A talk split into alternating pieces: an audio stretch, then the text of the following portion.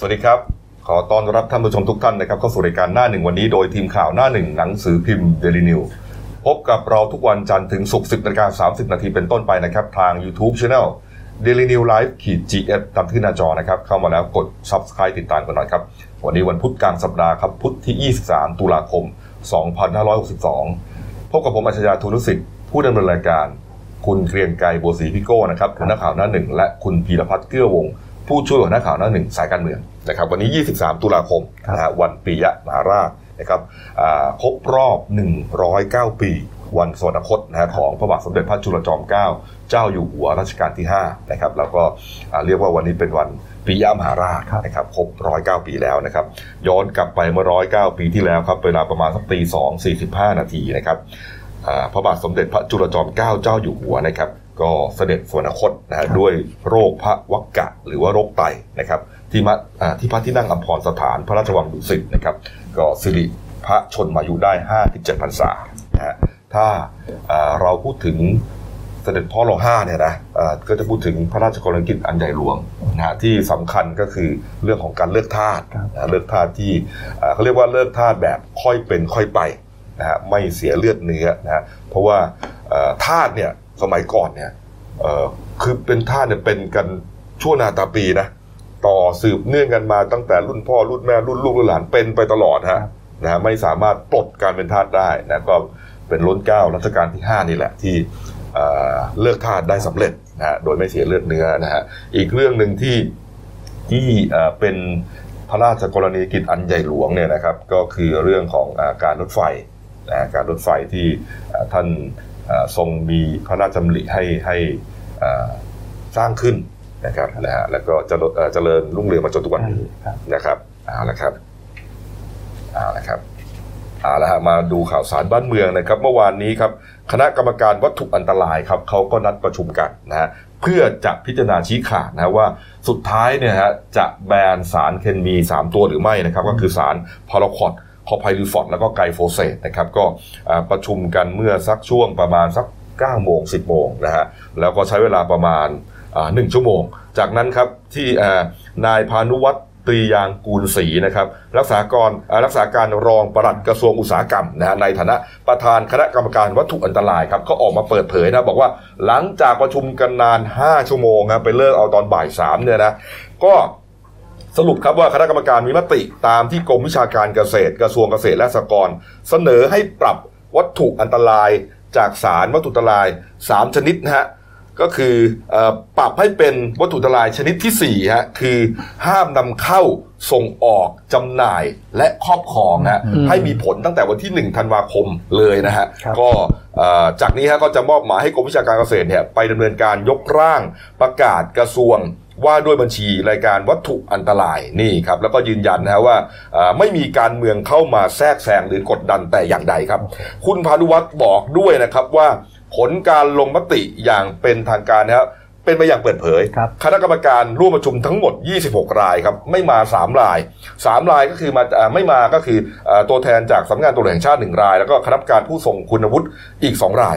ผลการลงมติเขาเรียงตามลำดับสารเลยนะสารแรกครับพาราควอดนะฮะอันนี้ให้ยกเลิก1 ธันวาคมปีนี้20 คนนะฮะแล้วก็ยกเลิกภายในวันที่1 ธันวาคมปี64 1 คนจำกัดการใช้5 คนนะฮะส่วนสารไกลโฟเสตครับยกเลิกการใช้19 คน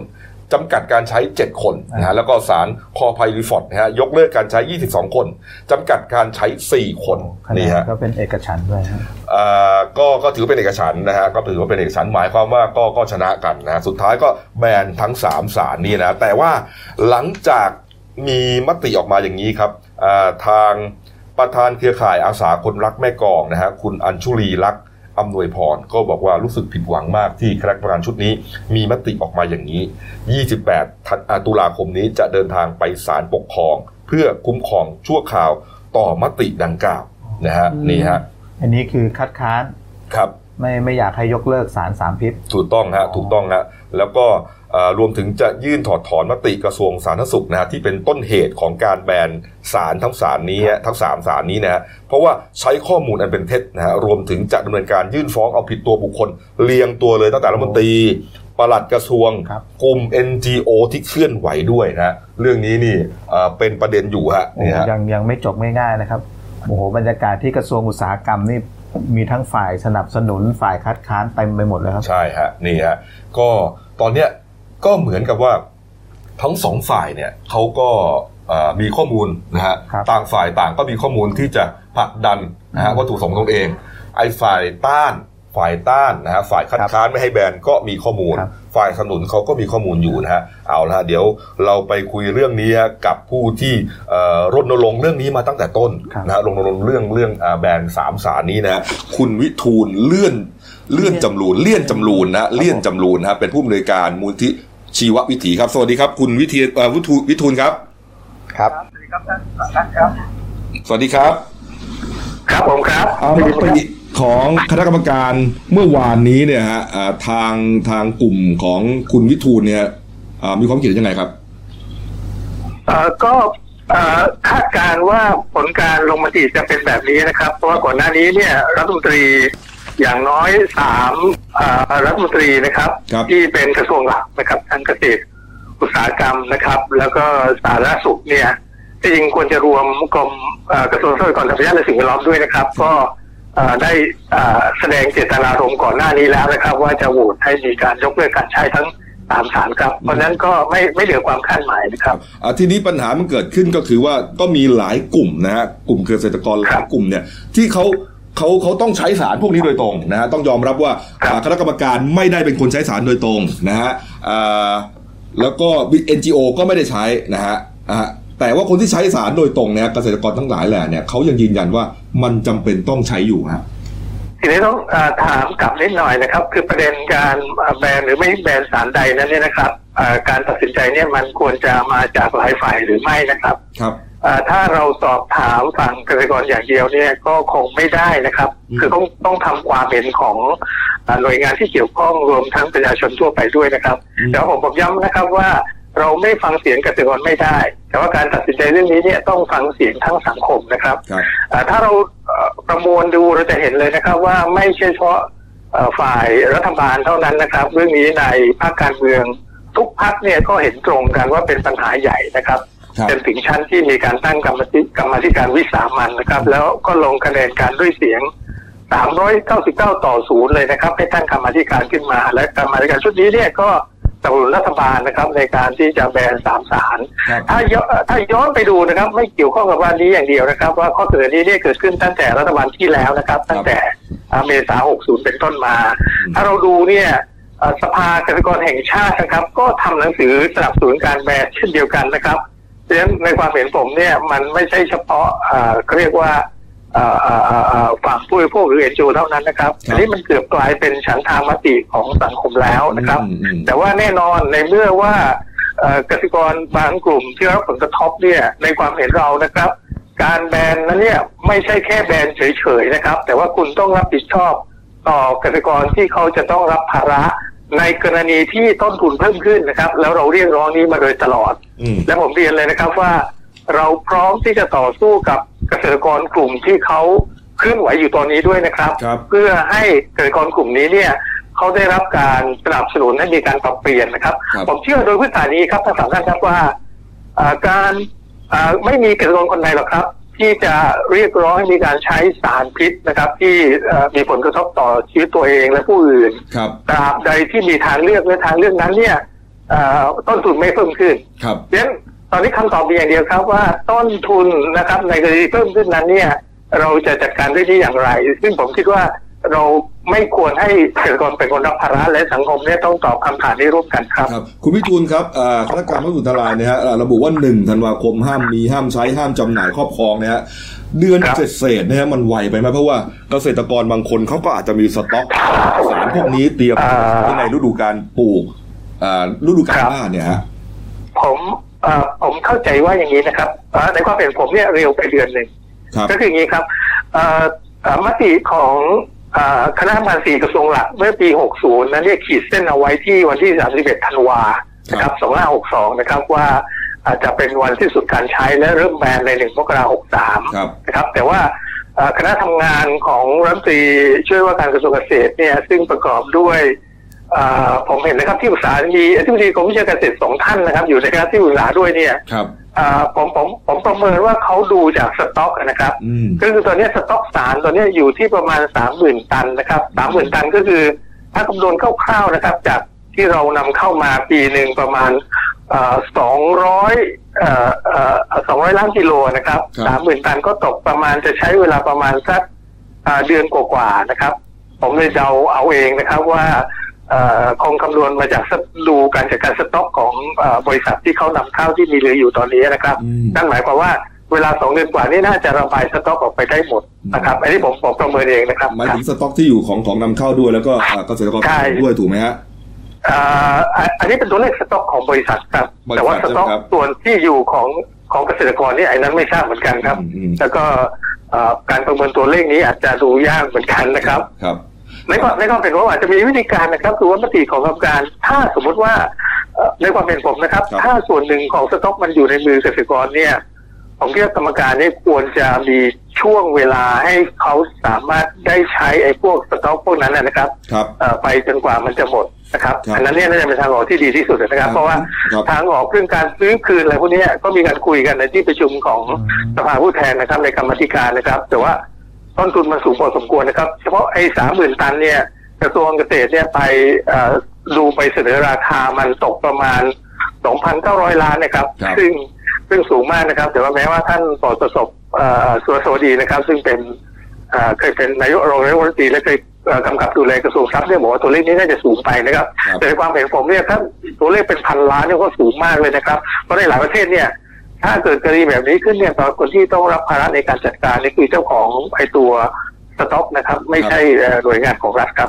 หลักคิดของการทอดเวลาให้เกษตรกรได้ใช้ก็คือว่าเพื่อที่จะให้ระบายสารไม่หมดถูกไหมฮะตอนนี้มันตอนนี้ผมก็อยู่ระดับเหลือนะครับที่จะพูดแบบนี้นะครับในเมื่อถ้ากรรมการเห็นว่ามันเป็นสารอันตรายใช่ไหมครับเราก็ไม่ควรที่จะให้อยู่ในมือของเกษตรกรนะครับนั่นแหละในความเห็นผมเนี่ยครับในความเห็นผมเนี่ยก็คือว่าเป็นหน้าที่ของเอกชนนะครับที่จะต้องซื้อคืนนะครับวัตถุดิบเหล่านี้นะครับกลับมาคือถ้าเทียบเคียงกับในกรณีของการแบนอย่างเรื่องยาเป็นต้นเนี่ยนะครับ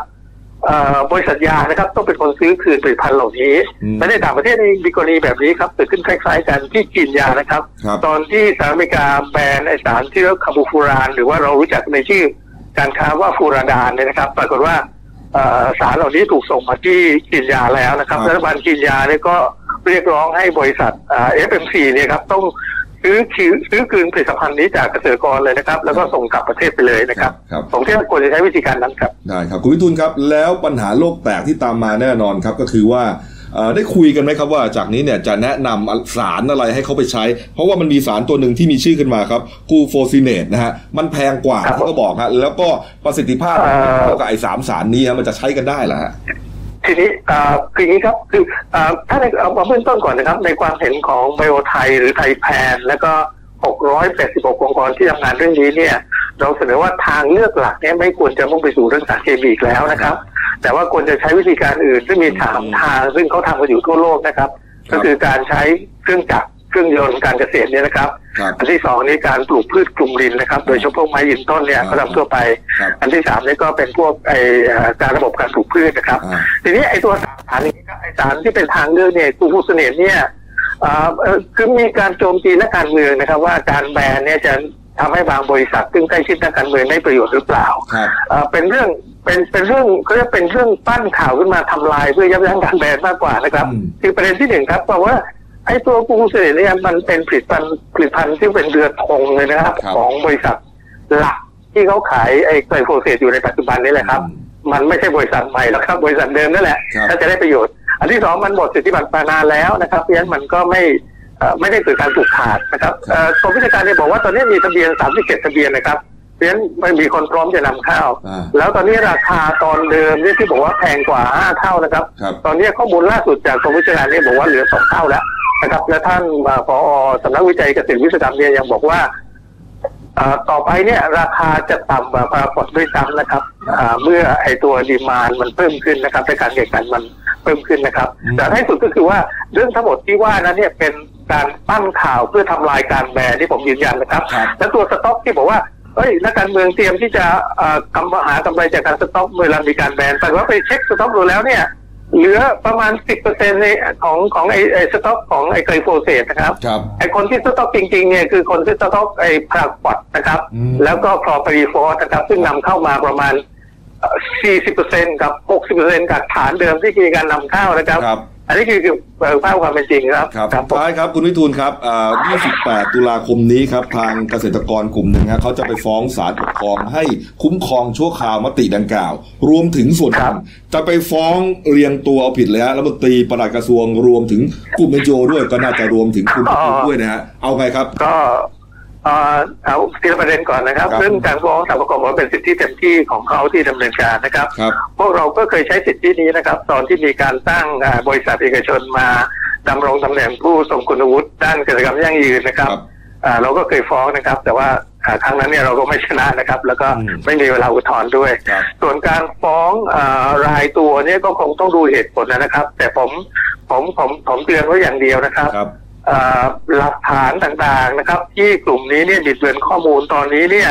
หน่วยงานราชการนะครับเฉพาะกระทรวงสาธารณสุขตอนนี้ฟ้อง2 คดีแล้วนะครับที่ไปบิดเบือนเอาชื่อหน่วยงานเข้าไปแอบอ้างนะครับแล้วก็มีอีกหลายมหาลัยนะครับที่ไปโจมตีเช่นโจมตีมหิดลเขาว่า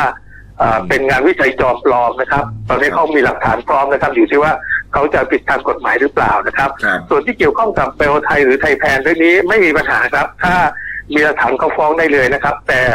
ต่ระวังนะครับการฟ้องโดยข้อหาที่ใช้หลักฐานบิดเบือนนั้นเนี่ยผมกลัวเกรงว่าเขาอาจจะได้รับผลกระทบจากการกระทำนี้ของเขานะครับเพื่อเพียงหวังผลจะล้มเรื่องการแบนครับฟ้องได้แต่ระวังนะครับเอาละขอบคุณครับวิทูลครับครับผมยินดีครับยินดีครับคุณครับสวัสดีครับสวัสดีครับคุณวิทูลเลี่ยนจำรูนนะครับผู้อำนวยการมูลนิธิชีววิถีครบถ้วนไหมก็ยังไม่จบง่ายๆไม่จบนะในช่วงระยะเวลา1เดือนเสร็จๆนี่เดือนนึงเลยเขาจะทำไงแล้วก็คือเขาใช้สารไอ้สารตัวนี้มาชั่วนานตามปีอยู่ดีจะให้เขาปรับไปไอ้ตัวอะไรนะกูโฟซิเนตเนี่ยก็อาจไม่ใช้ด้วยนะก็เป็นเรื่องเกี่ยวกับชีวอะไรอะชีวมวลอะไรมันก็จะนะมันก็จะลำบากนะเปลี่ยนรูปแบบการทำเกษตรทั่วประเทศได้เลยนะครับเอานะฮะตามต่อแล้วกันนะครับว่า28ตุลาคมนี้จะว่ายังไง1ธันวาคมใครมีครอบครองนี้ก็ผิดกฎหมายแล้วนะครับเอาละครับบริษัทจะต้องรับซื้อคืนใช่ไหมครับตอนที่ฟังดูนั่นแหละนะครับมาดูเรื่องการบ้านการเมืองหน่อยนะครับกรณีที่ทางคณะกรรมาธิการความมั่นคงแห่งรัฐกิจการชายแดนไทยยุทธศาสตร์ชาติและการปฏิรูปประเทศนะครับสภาผู้แทนราษฎรเขาเชิญพลเอกอภิรักษ์คมสมพงศ์นะครับผู้จัดการทหารบกบิ๊กแดงเนี่ยนะไปให้ข้อมูลนะกรณีที่ไปปาฐกถานะฮะเรื่องแผ่นดินของเราในมุมมองด้านความมั่นคงจนเกิดกระแสวิพากษ์วิจารณ์พอสมควรวันก่อนบิ๊กแดงก็ไปพบกรรมาธิการไปพบแบบว่าฉุกเฉินเซอร์ไพรส์เขานะครับเพราะว่าคือเดิมมันเหมือนกับว่ากรรมาธิการก็ไม่คาดคิดว่าบิ๊กแดงจะมาเองเพราะว่าผบ.ทบ.เนี่ยเขาได้ส่งท่านพลเอกวินัยประภูชเนย์ผู้ช่วยผบ.ทบ.มาแทนในรอบแรกแล้วก็ทำให้กรรมาธิการในซีกฝ่ายค้านหลายคนเนี่ยบอกว่าเกิดความรู้สึกไม่พอใจนะจะให้ใช้พรบ.คำสั่งเรียกของกรรมาธิการของผู้แทนราษฎรและวุฒิสภามาบังคับใช้ก็คือพูดง่ายๆว่าถ้าสมมุติว่าบิ๊กแดงเรียกแล้วไม่มาเหมือนกับมีลักษณะที่ส่งตัวแทนมาเหมือนส่งตัวแทนมาอย่างเดียวแล้วก็ไม่ยอมชี้แจงสิ่งที่ตัวเองพูดเนี่ยมันจะทำให้ฝ่ายค้านเอาไปหยิบเป็นประเด็นที่โจมตีได้เรื่อยๆเพราะฉะนั้นปรากฏว่าบิ๊กแดงก็ได้ปิดเกมเองเลยบินมาจากกาญจนบุรีเองเลยนะครับเอามาให้ข้อมูลเองเลยว่าในการที่พูดในครั้งนั้นน่ะเรื่องสงครามไฮบริดอะไรก็ตามเนี่ยมันคือความจริงทางด้านความมั่นคงไม่ได้หมายถึงพรรคการเมืองใดๆทั้งสิ้นและยืนยันว่าตัวเองเนี่ยไม่ได้มีอคติกับนักการเมืองคนไหนและการมาชี้แจงเนี่ยพร้อมจะให้ความร่วมมือกับกรรมาธิการเพราะว่าถือว่าบิ๊กแดงเนี่ยก็สวมหมวกอีกใบหนึ่งก็คือหมวกของสมาชิกวุฒิสภาโดยตำแหน่งนะครับก็คือเป็นองค์กรนิติบัญญัติเหมือนกันหลังจากก็มีรายงานว่าในที่ประชุมกรรมาธิการนะที่เรียกบิ๊กแดงมานั่งพูดเนี่ยก็มีรายงานลับนะบอกว่าก็มีการพูดคุยกันนะเป็นการพูดคุยกันประเด็นที่น่าสนใจนะครับก็คือว่ามีประเด็นที่พลโทพรศักดิ์ภูลสวัสดิ์นะครับแม่ทัพภาคที่4นะครับไปส่งตัวแทนนะฮะไปแจ้งความเอาผิดแ กนนำ7พรรคการเมืองฝ่ายค้านฐานยุยงปลุกปั่นฮะมาตรา116ตามรัฐธรรมนูญเนี่ยนะก็กรณีที่ไปพูดประมาณว่ามาตรา1ของรัฐธรรมนูญเนี่ยแก้ไขสามารถแก้ไขได้อาจารย์นะ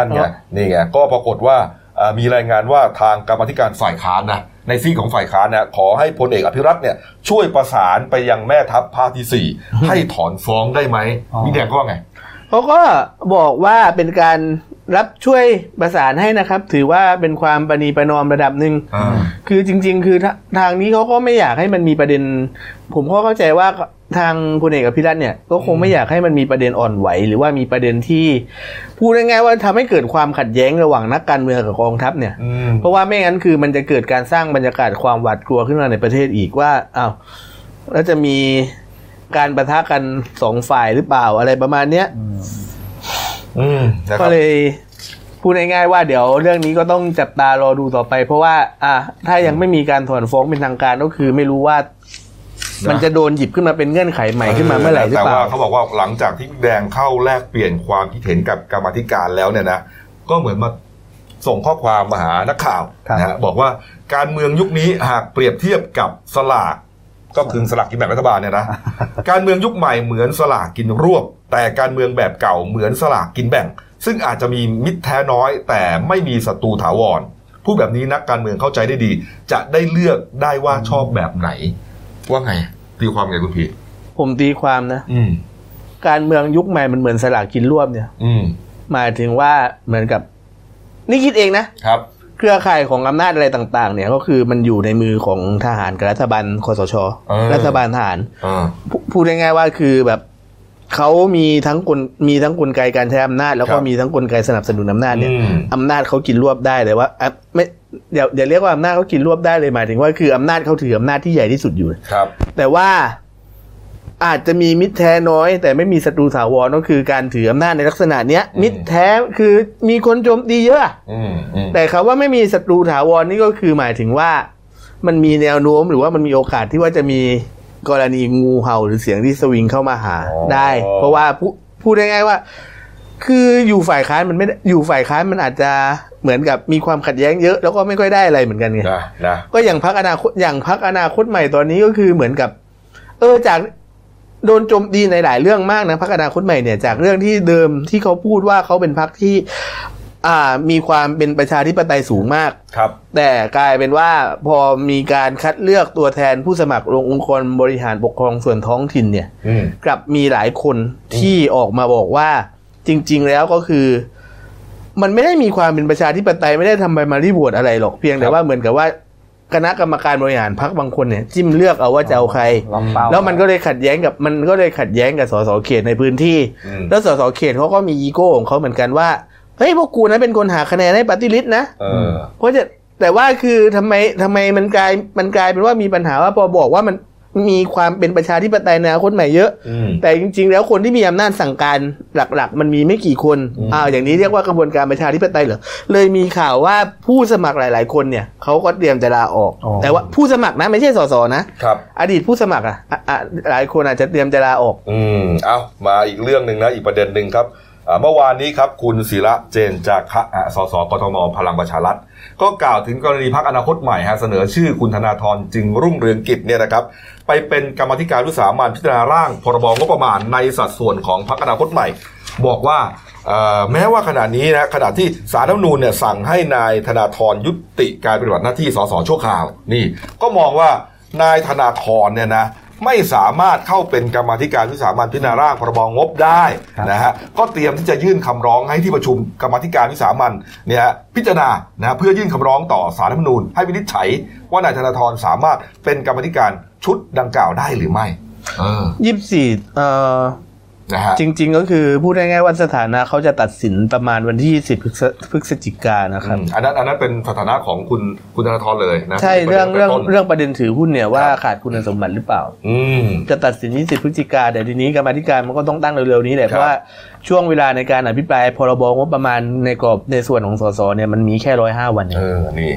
ถ้าสมมติว่า105วันยังไม่เสร็จคุณต้องยืนยันร่างที่คุณเสนอร่างแรกครับส่งเข้าสวไปเลยนี่ฮะประมาณนั้นนะฮะแล้วก็วันนี้23 ตุลาคมนะที่นครปฐมมีเรื่องร่างซ่อมนะฮะก็ ตอนนี้กำลังเลือกกันอยู่นะเขตพื้นที่ทางอำเภอสามพร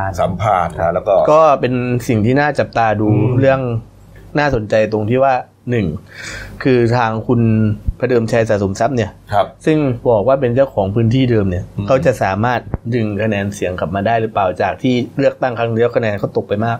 แล้วก็อีกคนแล้วก็เที่ยวนี้อนาคตใหม่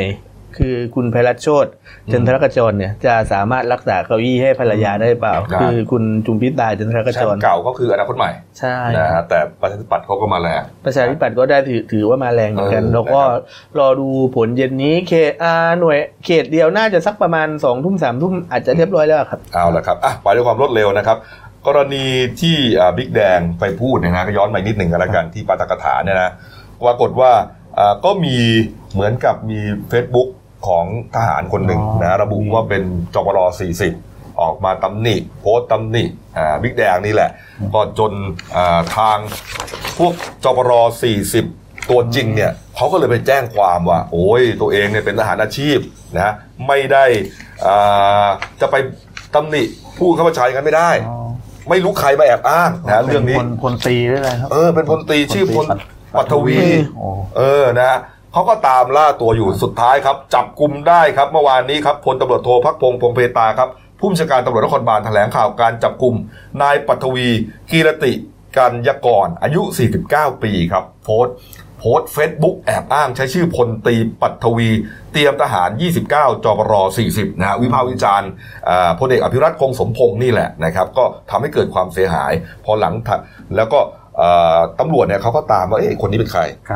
ก็พบว่าไม่ใช่ทหารนะแต่ว่าเป็นอดีตปลัดอบต.บางแม่นางที่นนทบุรีนะฮะตำรวจก็จับกุมได้ปรากฏว่าพอจับมาฮะนี่เสปัตวีปอมๆเนี่ยบอกว่ายืนยันว่าแหมชอบทหารคือเหมือนรับสารภาพทั้งหมดอะข้อความที่ผมโพสต์เนี่ยเป็นเท็จยืนยันว่าชอบทหารไม่ได้มีปัญหากับทหารมาก่อนขอโทษกองทัพขอโทษจปร40เตรียมทหาร29ขอโทษหมดเลยนี่ฮะแต่ว่าตัวเองก็ถูกข้อหาไปหลายข้อหาอยู่นะอย่างน้อยก็นำข้อมูลเป็นเท็จเข้าสู่คอมพิวเตอร์นะครับแล้วพอเขาสืบสาวราวเรื่องต่อไปก็พบว่าผู้โพสต์เนี่ยเคยเป็นอดีตปลัดอบต.บางแม่นางจังหวัดนนทบุรีด้วยแล้วก็เคยถูกกล่าวหาว่าทุจริตเข้ากล่องช่วยผู้ประสบภัยในพื้นที่น้ำท่วมมีคดีติดตัวด้วยตอนปี2554จนถูกคำสั่งคสช.เนี่ยตรวจสอบการปฏิบัติให้สั่งให้หยุดปฏิบัติหน้าที่ไปคงจะจำได้มีอยู่ช่วงหนึ่งที่พวกองค์กรปกครองส่วนท้องถิ่นเนี่ยที่มีปัญหาเนี่ยคสช.เขาจะออกคำสั่งให้ยุติปฏิบัติหน้าที่ไปจนกว่ากระบวนการสอบเสร็จแล้วเสปัตวีเกก็โดนด้วยนะครับโดนด้วยมาอีกเรื่องนึงครับเมื่อวานนี้ครม.ก็ไฟเขียวชิมช็อปใช้เฟส2แล้วนะพี่โบะครับผม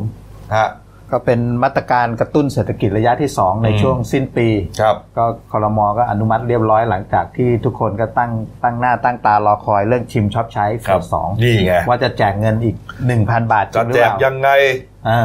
คนเก่าได้หรือเปล่าที่รุ่นล็อตแรกไปนะฮะปรากฏว่าเมื่อวานนี้เคาะเรียบร้อยฮะเคาะเรียบร้อยครับทางนายอุตตมะสาวนายนก็ออกมาเปิดเผยเลยว่าไอ้มาตรการชิมช็อปใช้ระยะที่2เนี่ยเพื่อกระตุ้นการบริโภคในช่วงสิ้นปีเนี่ยครม.อนุมัติให้เปิดลงทะเบียนเพิ่มครับ3 ล้านคนเฟสแรกนี่10 ล้านเฟสนี้3 ล้านครับผมแล้วก็ยังไอ้3ล้านคนนี้ก็ยังได้รับสิทธิ์ในวงเงิน 1,000 บาทเหมือนเฟสแรกได้เลยก็ได้คนละ 1,000 บาทถ้าใครลงทะเบียนแล้วก็การเปิดลงทะเบียนครั้งเนี้ยวันที่24คือพรุ่งนี้เลยเริ่มพรุ่งนี้เลยครับแล้วก็จะปรับรูปแบบการลงทะเบียนสักนิดนึงปรับเวลาใช่ไหมปรับเวลาแต่ก่อนไปลงกันหลังเที่ยงคืนอดหลับอดนอนคราวนี้เปลี่ยนมาเป็นรอบเช้า 500,000 คนให้ลงทะเบียนได้ช่วงเช้าครับเป็นเวลาเช้าครับ 6 โมงเช้าเลย 6 โมงเช้าครับแล้วก็รอบที่2ก็จะเป็น 6 โมงเย็นหลังจากเลิกงานวันละ 1 ล้าน6 โมงเช้า 500,000 6 โมงเย็น 500,000 ก็ระยะเวลาลงน่าจะ3วันก็24พรุ่งนี้25 263วันก็น่าจะได้ครบ3วันวันละล้านแต่ก็อาจจะมีขยายไปอาจจะเกิดจากการผิดพลาดของข้อมูลต่างๆก็อย่างที่ผ่านมาก็คงคราวนี้แต่มันปรับเวลาก็ช่วง 6 โมงเช้าผมว่าก็น่าจะคึกคักกันอีกครับก็ต้องตื่นเช้ากันหน่อยคงไม่น่าเกินเที่ยงก็น่าจะโอ้ย 500,000 ด้วยแป๊บเดียวผมว่าแป๊บเดียว 500,000 นะฮะแล้วก็ค่อยโอกาสคนที่ลงรอบแรกด้วยนะเอาให้โอกาสด้วยเหรอใช่ครับใช่มั้ยให้โอกาสด้วยมั้ยเหรอนี่ให้โอกาสด้วยนะรอบแรกเนี่ย ใช่ฮะเนี่ย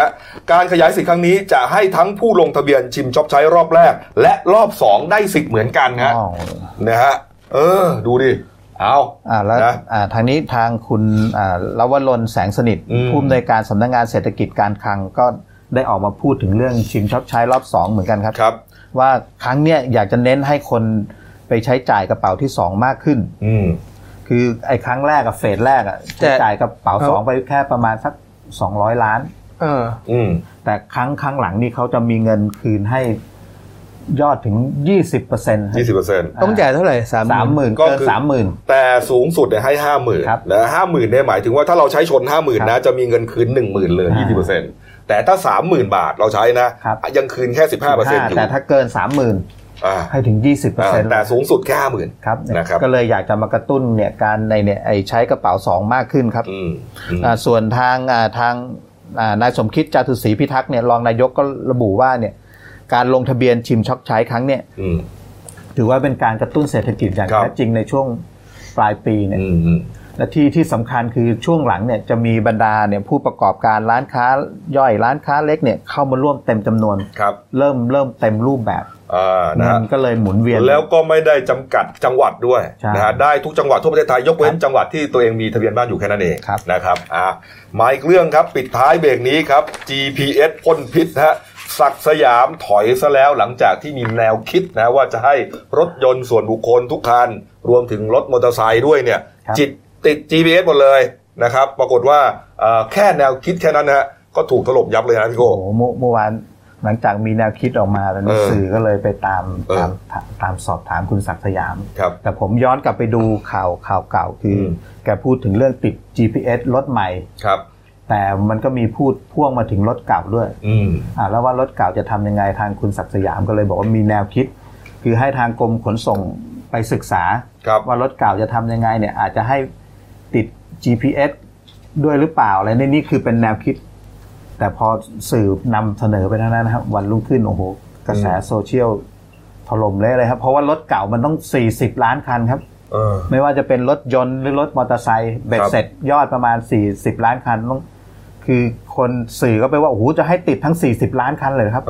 วันรุ่งขึ้นสื่อก็เลยไปตามสอบถามคุณศักดิ์สยามเลยครับครับก็คุณศักดิ์สยามก็บอกว่าเรื่องที่เกิดมันเหมือนว่าเรื่องมันผ่านไปแล้วอ่ะก็คือไม่อยากจะพอโดนกระแสวิพากษ์วิจารณ์โอ้โหพยายามจะเดินหนีนักข่าวอะไรแล้วบอกโอ้ยไม่เอาไม่พูดแล้วใช่แล้วก็คือเหมือนว่าแกก็บอกว่าเมื่อวานแกไม่ค่อยสบายอ่ะบอกตอนนี้ผมกลัวมากไม่เอาแล้วไม่ไหวคือไม่สบายมากด้วยยอมแล้วไม่ไหวแล้วก็ไม่อยากให้สัมภาษณ์เรื่องนี้แล้วก็รีบเดินเข้าห้องทำงานไปเลยคือบางเรื่องที่กระทรวงคมนาคมนะรวมถึงคุณศักดิ์สยามเนี่ยมีแนวคิดมาหลายเรื่องเนี่ยก็สังคมเขาก็ชอบใจนะหลายเรื่องนะเขาเชียร์อัพเลยนะปรากฏว่าก็คงจะรู้สึกว่าเว้ยมันก็ได้รับแรงสนับสนุนนะแต่ว่าไอแนวคิดนี้ถูกด่ายับเลยต้องพูดอย่างนั้นนะก็เลยเสร็จเลยยอมมันจะเป็นภาระว่าค่า GPS ต่อเครื่องเท่าไหร่อีกอ่ะเขาบอกว่าอะไรอ่ะต่อเดือน300เหรอต่อเดือนอีกคือวัตถุประสงค์ติดเพื่อลดอุบัติเหตุที่ตอนนั้นรู้สึกตอนแรกๆจะบอกว่าสาเหตุติดเพื่ออะไรไปเนี่ยลดอุบัติเหตุยังไงอ่ะเหมือนควบคุมความเร็วอะไรลักษณะแบบนี้ลักษณะ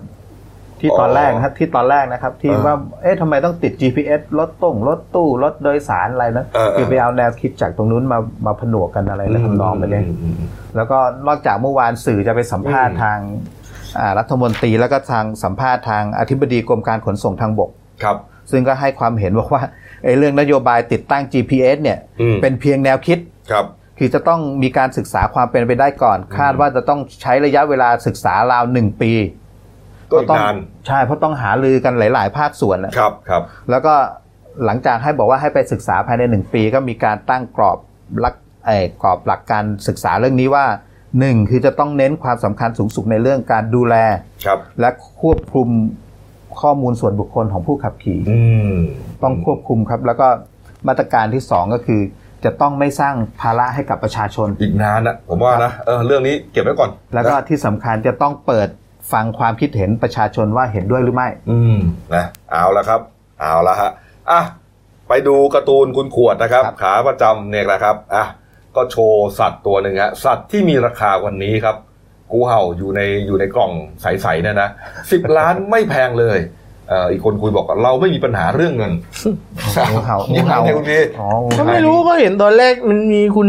อะไรนะเท่าพี่พบอ่ะที่เป็นสสอนาคตใหม่เนี่ยเขาบอกว่าแพงกว่า10 ล้านอีกแล้วทำไมตอนนี้ราคามันตกจังเลย10 ล้านไม่แพงที่บอกเราไม่มีปัญหาเรื่องเงินนี่ก็คืองูเห่าพูดใช่ไหมล่ะจริงๆมันน่าจะเป็นกลุ่มงูเห่าไม่ใช่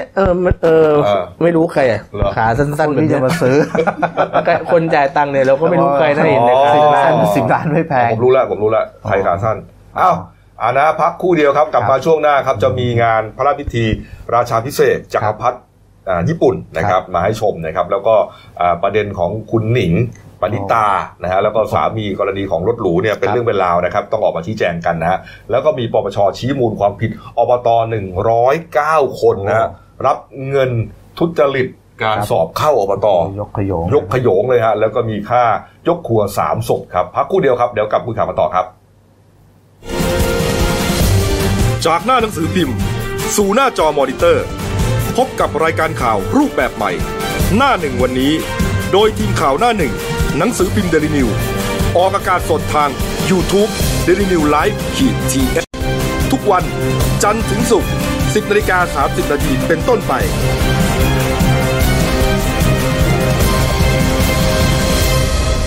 แล้วคุณจะได้รู้จักข่าวที่ลึกยิ่งขึ้นจากหน้าหนังสือพิมพ์สู่หน้าจอมอนิเตอร์พบกับรายการข่าวรูปแบบใหม่หน้าหนึ่งวันนี้โดยทีมข่าวหน้าหนึ่งหนังสือพิมพ์ Delinews ออกอากาศสดทาง YouTube Delinews Live-GS ทุกวันจันทร์ถึงศุกร์ 10:30 น.เป็นต้นไป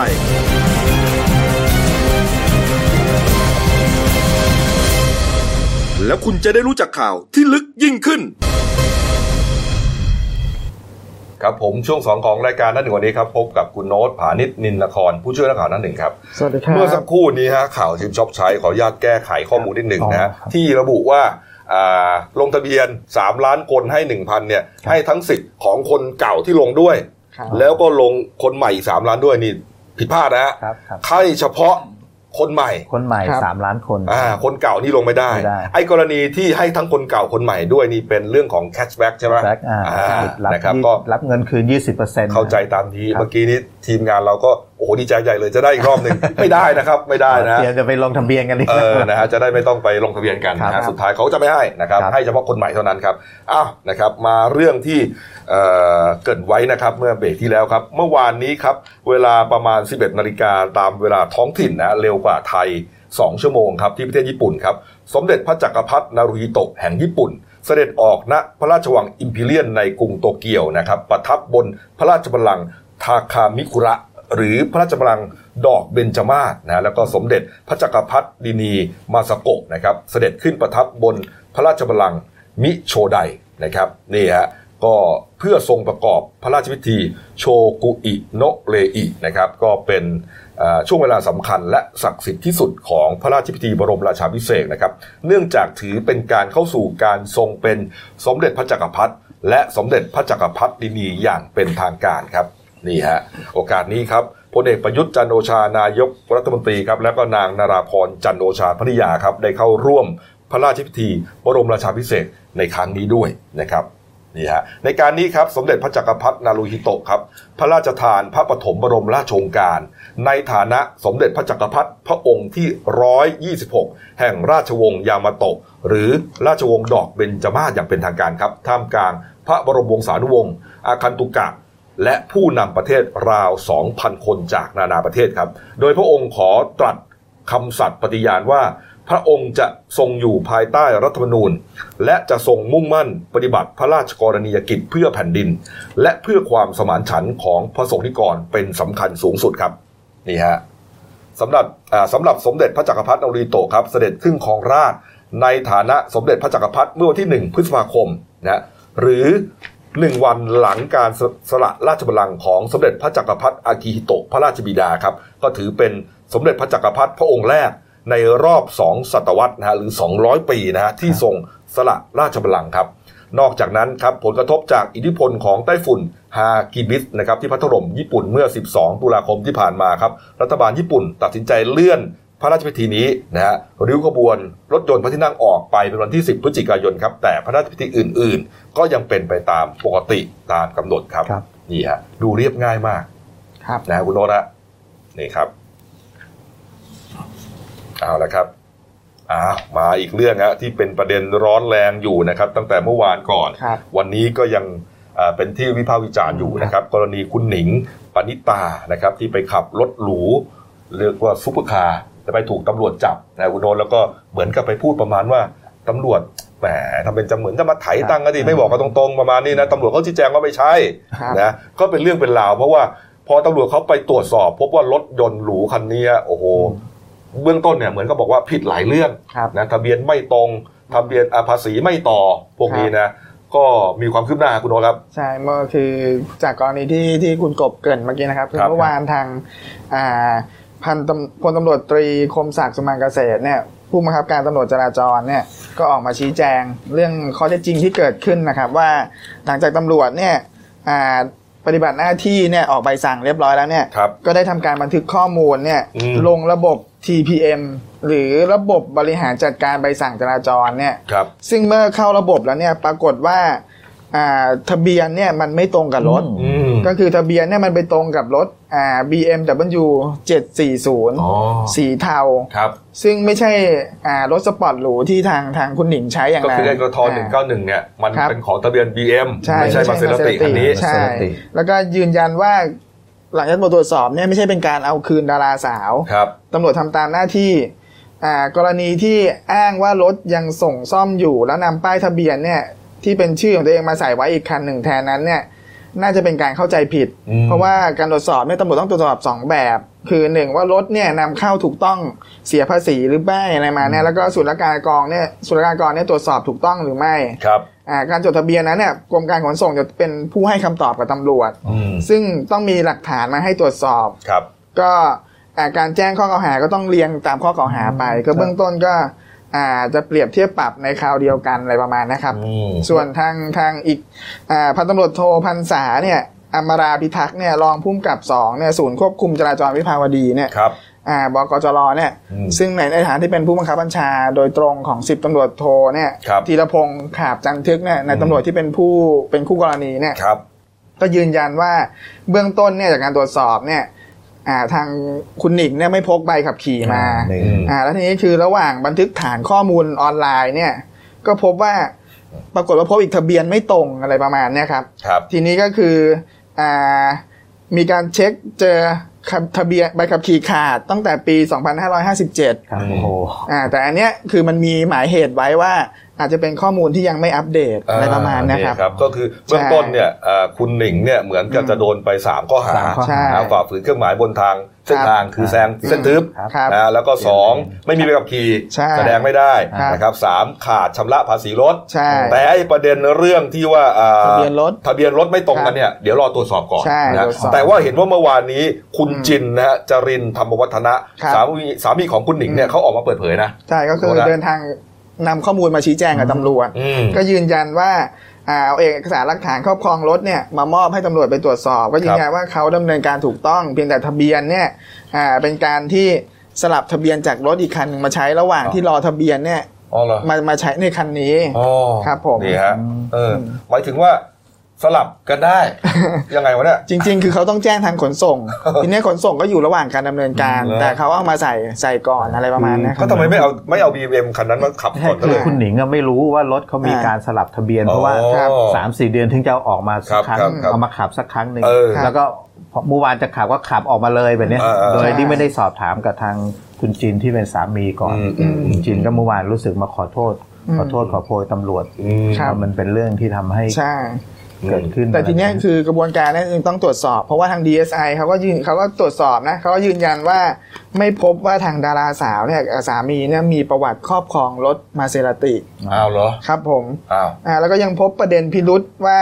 รถคันดังกล่าวเนี่ยเพิ่งจดทะเบียนครอบครองรถกับกรมขนส่งเนี่ยทางบกเมื่อวันที่17ตุลาคมปีนี้เองก็ไม่กี่วันเองซึ่งรถจะสิ้นอายุภาษีในวันที่17ตุลาคมปีหน้าปี63แต่ป้ายวงกลมเนี่ยที่มาสวมทับเนี่ย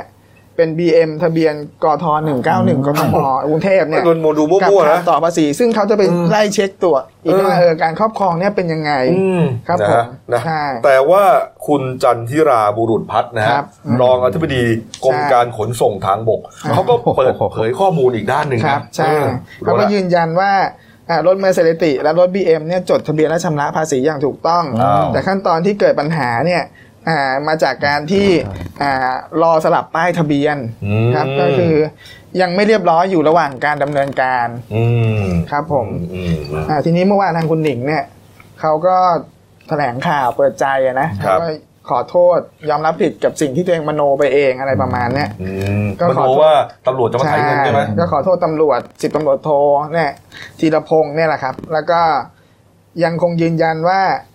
รถไม่ได้ผิดกฎหมายไม่ใช่การสวมทะเบียนแค่รอทะเบียนเลขทะเบียนเลยเอาทะเบียนรถที่บ้านอีกคันเนี่ยมาใช้ก่อนนี่ฮะนี่ฮะก็ต้องใจเย็นๆนะคุณหนิงนะจะรีบโพสต์นะพอโพสต์แล้วพอมันไม่ใช่เนี่ยมันก็เสียนะมันก็เสียเนี่ยแล้วก็ไม่รู้ว่าโดนสามีนี่จัดการหรือเปล่าเนี่ยวุ่นวายไปหมดเลยคือจริงๆคือตัวสิบตำรวจโทคนนี้เป็นตำรวจน้ำดีด้วยนะครับคนในโซเชียลว่าหาประวัติผมจะบอกให้นั้นเป็นเพื่อนหลานผมนะเนี่ยเรียนกันมาตั้งแต่ไอ้มัธยมเลยเมื่อวานนี้หลานส่งไลน์ให้ดูบอกเนี่ยเดี๋ยวต้องเข้ามาคุยซะหน่อยเขาบอกว่าสิบตำรวจโทธีรพงษ์ขาบจันทึกใช่ไหมคุณโรสฮะเดี๋ยวเขาโพสเฟซบุ๊กว่าไงนะเขาก็โพสเฟซบุ๊กครั้งแรกเลยนะหลังจากเกิดเรื่องเขาบอกว่าเกิดมา27ปีเนี่ยเขาเป็นแล้วเป็นตำรวจมา3ปีเนี่ยเพิ่งรู้จักรถยี่ห้อนี้แหละเมื่อเช้านี่ใช่แล้วก็เขาก็ไม่รู้จักคุณหนิงด้วยนะเพราะว่าไม่ได้ชอบดูโทรทัศน์คือเหมือนว่าถ้าเกิดรู้ว่าเป็นดาราเนี่ยเขาจะขอถ่ายรูปไปอวดภรรยาแล้วมองโลกในแง่ดีนี่ธีรพงษ์ไปอยู่ไหนมาเนี่ยนี่คุณหนิงเสียใจเลยเนี่ยใช่แต่คือประวัติเขาเป็นตำรวจน้ำดีคือเคยนอนกับพื้นช่วยแมวที่ติดรถแล้วก็เขามีรถนี่ไงก็คือช่วยเหลือแมวนักสืบโซเชียลไปค้นหาภาพมาก่อนหน้านี้เขาก็เคยตั้งกวดขันในนี้ด้วยแล้วมีม้าลายอะไรด้วยเนี่ยอันนี้คือโครงการที่เขาร่วมกับถนนปลอดภัยคุณธีรพงษ์อยู่คนไหนเนี่ยเป็นม้าลายนะครับใส่ชุดม้าลายนะครับเฮ้ยมันน่ารักอันนี้คือที่หน้าโรงเรียนหอวังอ๋อแปลว่าดูแลก่อนหน้านี้มีนักเรียนอาชีวะทำผิดกฎคือขี่จักรยานยนต์แล้วไม่สวมหมวกกันน็อกเขาก็ว่ากล่าวตักเตือนแล้วก็ลงโทษด้วยการให้สกอตจัมป์แทนไม่มีการปรับหรือดำเนินคดี อันนี้คือคนเขาชื่นชมกันมากนี่ฮะก็กลายเป็นเรื่องดีๆที่เกิดขึ้นในข่าวนี้นะหลายเรื่องเลยกันนะครับเอาละก็ชื่นชมแล้วกันนะครับอ้าวมาอีกเรื่องนึงนะครับเมื่อวานนี้ครับคุณวรวิทย์สุขบุญครับเลขาธิการคณะกรรมการป้องกันและปราบปรามการทุจริตแห่งชาตินะหรือว่าปปชครับเขาแถลงข่าวบอกว่าที่ประชุมปปชมีมติชี้มูลความผิดนะผู้เกี่ยวข้อง109คนนะกรณีร่วมกันทุจริตเรียกรับเงินจากผู้สมัครสอบเป็นพนักงานอบตในพื้นที่จังหวัดมหาสารคามโอ้โหเป็นเรื่องฮะ109คนนี่ก็109คนครับก็คือเมื่อวานคุณวรวิทย์เนี่ยก็ได้ออกมาแถลงเนี่ยฮะเกี่ยวกับว่ามีผู้เกี่ยวข้องเกี่ยวกับการทุจริตเขาเรียกว่าโกงสอบเขาเป็นข้าราชการเป็นพนักงานอบต.ก็คือแบ่งเป็นในพื้นที่จังหวัดมหาสารคามนี่ฮะก็คือแบ่งผู้กระทำผิดเนี่ยได้เป็นทั้งหมด5กลุ่มโหเยอะมากครับนี่ฮะพฤติการมันนะฮะเขาจะร่วมกันบอกว่า109คนเนี่ยร่วมกันวางแผนแบ่งหน้าที่กันตั้งแต่ร่วมกันจัดทำคะแนนผลสอบปลอมของผู้สมัครที่สอบไม่ผ่านให้เป็นผู้สมัครที่สอบผ่านนะมีการปลอมลายมือชื่ออาจารย์นะปลอมตามหาวิทยาลัยนะที่เป็นหน่วยงานดำเนินการสอบรวมถึงการไม่ลงคะแนนสอบสัมภาษณ์เพื่อให้ไปมีการแก้ไขใหม่ตามที่กลุ่มทุจริตนี้เขาต้องการเรียกว่าทำเป็นขั้นเป็นตอนหมดเลยวางแผนเป็นขบวนการเท่านั้นยังไม่พอถูกร้องปั๊บก็ยังพยายามไปล็อบบี้ว่าไม่ให้กรรมการสอบสวนเรื่องนี้เหมือนว่าให้ยุติการสอบสวนแล้วก็ไปติดสินบนอีก12ล้านบาทคือพอนั่นแล้วเนี่ยนะครับก็เขาบอกว่ากลุ่มนี้นะมีการเรียกรับเงินจากผู้สมัครสอบที่ประสงค์จะเป็นผู้สอบได้รายละ 500,000 ถึง 650,000 บาทครับผมโอ้โหนี่ฮะแล้วก็แบ่งในหน้าด้วยคือใครที่ไปหาในหน้ามาใครอยากจะสอบเนี่ยนะได้ไปเลยหัวละ 50,000 ครับไปหามา 3-4 คนคุณเอา 50,000 คูณ 3-4 ไปเลยโอ้โหนี่ฮะแล้วก็กลุ่มผู้ที่สอบ ได้ครั้งนี้มีทั้งหมด75คนแล้วเมื่อวานปปช.ก็ไล่เรียงมาเลยว่ามีใครเกี่ยวข้องกับการกระทำความผิดใน109คนนี้บ้างคือมีครบเลยทั้งเจ้าหน้าที่อบต.ทั้งอาจารย์มหาวิทยาลัยแล้วก็ผู้เข้าสอบเดี๋ยวผมจะไล่เลยว่ากลุ่มแรกที่โดนว่าเกี่ยวข้องกับการทุจริตเนี่ยเป็นกลุ่มของนายกอบต.มีทั้งหมด4คนอันนี้กลุ่มนายกอบต.4คนนี้ผิดทั้งคดีอาญาแล้วก็ผิดเรื่องการปฏิบัติหน้าที่โดยมิชอบนี่คือกลุ่มแรกนะครับนายกอบต4คนและกลุ่มที่2ก็เป็นคณะกรรมการพนักงานส่วนตำบลจังหวัดมหาสารคามอีก17คนกลุ่มที่จัดทำผลคะแนนเท็จและปลอมคะแนนสอบอีก4คนแล้วก็กลุ่มที่4นี้เป็นเจ้าหน้าที่เกี่ยวข้อง9คนส่วนกลุ่มสุดท้ายคือกลุ่มผู้ที่เข้าสอบเนี่ยมีทั้งหมด75คนโอ้โหแล้วก็การสอบครั้งนี้ที่มหาสารคามเนี่ยมีอบต4แห่งที่สอบเปิดสอบก็คืออบตราชพัฒนาอบตห้วยแอ่งอบตเลิงใต้แล้วก็อบตเขาไร่ครับผม4แห่งผู้เข้าสอบทั้งหมด75คนที่ร่วมกระทำความผิดเบ็ดเสร็จแล้ว5กลุ่มนี้รวมทั้งหมด109คนครับผมที่ร่วมกันกระทำความผิดนะฮะในกลุ่มที่มีอาจารย์มหาวิทยาลัยเข้าไปร่วมด้วยเนี่ยนะครับอันนี้เขาบอกว่าแบ่งไป3ล้านนะโอ้โหมีอาจารย์ด้วยนะ75คนคนละ 500,000 ถึง 650,000 นะครับหมู่ยอดจะขนาดไหนฮะจังหวัดมหาสารคามครับโอ้โหมูลค่าความเสียหายก็หลังจากเกิดเรื่องขนาดจะมีการไต่สวนเรื่องนี้ยังมีไปติดสินบนอีก12ล้านเพื่อจะให้ระงับการสอบสวนเรื่องนี้โอ้โหความผิดหลายซับหลายซ้อนนี่เฉพาะอบตที่มหาสารคามเราก็ไม่รู้ว่าจังหวัดอื่นครับอบตมีทุกจังหวัดครับยกเว้นกรุงเทพแต่ว่าไม่รู้ว่าจังหวัดอื่นเขามีพฤติการอย่างนี้หรือเปล่าก็น่าติดตามว่าปปชจะมีการตรวจสอบนอกจากที่จังหวัดมหาสารคามแล้วยังจะมีจังหวัดอื่นอีกหรือเปล่าครับนั่นแหละเอาละตามต่อแล้วกันนะครับเอาปิดท้ายที่ข่าวโหดเยี่ยมสักข่าวหนึ่งแล้วกันนะครับก่อนจะจากกันวันนี้ฮะตำรวจสภ.เชียงดาวที่เชียงใหม่ครับเขารับแจ้งมีเหตุฆ่ากันตายตอนสายๆครับเขาพบศพนะภายในสวนลำไยหมู่4ตำบลแม่นะอำเภอเชียงดาวก็ไปตรวจสอบพร้อมกับตำรวจหลายนายนะฮะแล้วก็มีคุณหมอแล้วก็เจ้าหน้าที่พิสูจน์หลักฐานจาก